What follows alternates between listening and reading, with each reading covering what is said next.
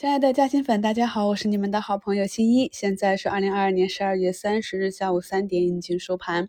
我们的上证呢收在三零八九点二六点。咱们新米团成员粉丝编号尾数为九二六一九二六二九二六的朋友，获得了我们月底的年度最后一个锦鲤大奖。粉丝编号为二六的朋友，以我们的心意奖送出。稍后呢，我会在股市加薪签更新领奖的具体细节。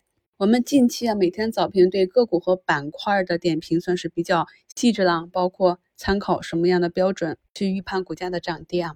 那今天我们一直关注的新股首创证券呢，在尾盘时拉了一个涨停，两个亿封在涨停板上。咱们关注的预制菜小香啊，从最低四十六，今天尾盘呢拉高，拉出一个短期新高七十三点零八。有些朋友问我要不要卖啊？可以看看它的布林口已经打开了。目前是一个五连阳，上方没有什么压力。我们晚上直播再讲一讲咱们最近跟踪的个股的情况。两市的成交额呢依然是比较低迷，刚刚达到六千亿啊，上涨三千两百二十八家，下跌一千五百家，涨停五十三家，跌停七家，也算是一个节前的小红包了。这次的节日比较短啊，只有周一停盘，下周二我们就回来了。今晚八点啊，是我们本年度最后一场新米直播，朋友们呢记得在节目中点击。直播链接啊，转发到微信上，晚上呢就可以用电脑端打开观看了。每一次呢，我直播结束回到评论区，都 看到有朋友问我老师怎么进直播间啊？那如果直播已经开始了，你又没有转发链接的话呢，进入我的主页啊，点击我的头像就可以进入直播间。今晚的直播间是由喜马发放的八折新米团优惠，有需要的朋友可以领一下啊。喜马通知我，从明年开始，我们最长的续费年份就从五年变为跟其他老师一样的两年了。我们的新米团呢，也会按照惯例啊，在明年每三四个月左右啊，进行一次涨价。涨价的幅度呢，大概就是一个涨停啊。我们到明年年底，基本上就可以达到咱们喜马财经老师的平均水平了。有需要的朋友呢，要把握今晚最后的抄底机会。节目简介中的图一呢，是我们上证的年线图啊。那么今天是收了一个年线，大家来看一下这张图。我们回头来看二零二一年的预判，一切呢就显得非常的合理了。那我们的上证呢，很少有连续三年上涨的。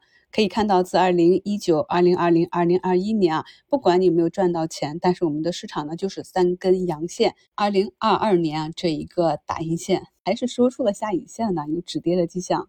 所以，我们对明年还是有点期待。从图形上看，虽然不一定能走出来2006、2014那样的大阳线啊，但是2019年啊这样的阳线还是值得期待的啊。可以看到，刚好呢也是打到我们年线的布林中轨。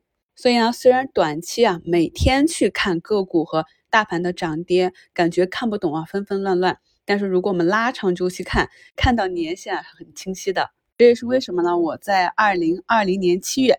我们的上证站上三千点的时候，我就跟身边的朋友说，可以把你用不着的闲钱、投资理财的钱拿出来买大盘指数了，因为牛市要来了。去年呢，我们的上证也是有四次去冲击三千七啊，都在三千六百点之上，所以呢，大盘指数还是一个相当不错的投资标的。今晚呢，我们来跟大家再加深的讲一讲，如何呢去参与这种无风险收益。所以呢，有的时候朋友们问我啊，新一啊，明天这只个股是涨是跌呢？我有点看不懂了。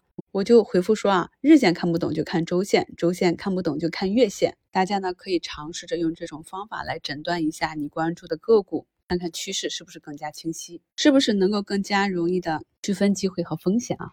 今天的涨幅排名榜上，华天酒店啊、黑芝麻、人人乐、桂发祥这些呢都是前期比较活跃的消费类高标，消费复苏这个主线呢还是没有走完。跌幅榜这里看到的众生药业、新华制药。如意集团啊，天鹅股份呢也是前期热闹过的地方，想要崩塌也是很快啊。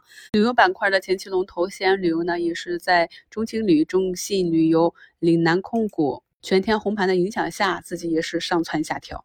除了这些涨跌幅榜上的游资票啊，今天机构基本上就是慢慢的低吸，整个市场呢还是受节前以及市场发烧的影响，没有增量资金入场，大部分个股呢就是涨涨跌跌，全天回落多的尾盘拉回一点。上午冲高呢，下午就回落一些啊。这也是我一直跟大家讲，我们要有节奏的、有纪律的去寻找机会低吸。我尽量日低吸的案例呢，盘中呢也都有三四个点差价的空间可以滚动持仓啊。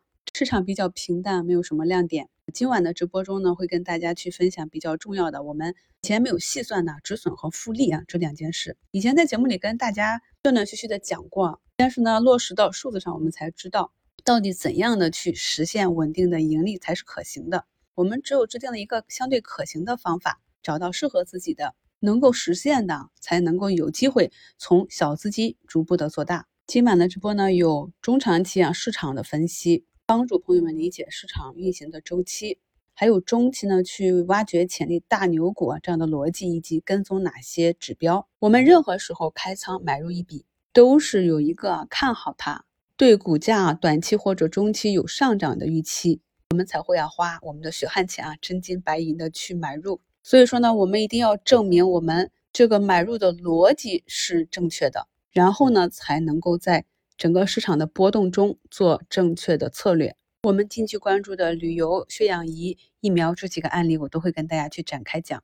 还有短期啊，我们如何做兑现，如何看趋势走弱，怎样出局？朋友们尽可能都来看一下直播，我们可以更好的面对面的交流。有什么以前没讲到的问题呢？在互动区。看到大家提出来呢，就直接解决了啊。今年行情不太好，是一个主跌年，可能很多朋友的账户呢，今年还没有收益。跟大家分享一组数据啊，今年全球的股市市场，截止至本年十一月，跌幅最大的是俄罗斯啊，股市的跌幅达百分之四十二点五，恒生科技下跌百分之三十一点六，韩国下跌百分之二十九点一一，纳斯达克下跌百分之二十六点六。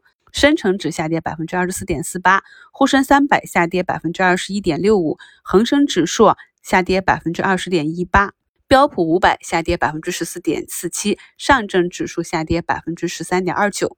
我刚统计了一下科创板啊，截止到今天是下跌了百分之三十一点三五。所以呢，你今年的收益如果跑赢了你所在市场的这个收益，应该就算是及格了。明年呢，我们要争取更大幅度的跑赢市场收益。当然一定要是一个正收益啊！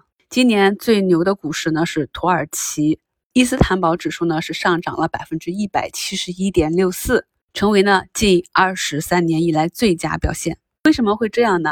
因为呢今年土耳其里拉对美元贬值接近百分之四十，但是呢即使按美元计价呢，指数呢也是累计上涨了百分之九十五。也就是说呢，土耳其今年物价飞涨，面临着极大的通胀问题。这里给大家介绍一个知识点啊，老百姓吃不起肉，大家都没钱的国家啊，它的股市怎么表现的这么牛呢？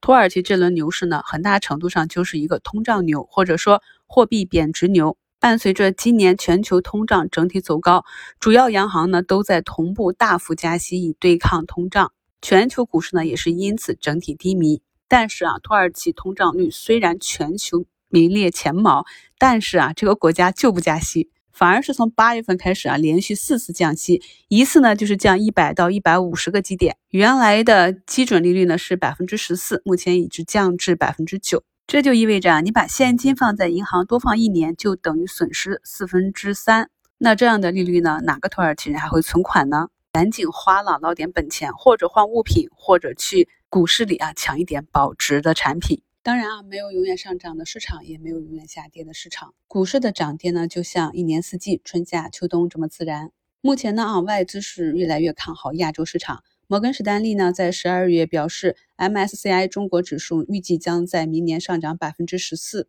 我们在市场低迷啊，在整个估值进入底部的区域，多看看多的声音，给自己打打气。那未来呢，当市场开始疯狂的时候，我们再多听一听看空的声音。时刻保持对市场的敬畏之心。感谢好朋友们二零二三的陪伴，祝大家元旦假期快乐！我们今晚直播见。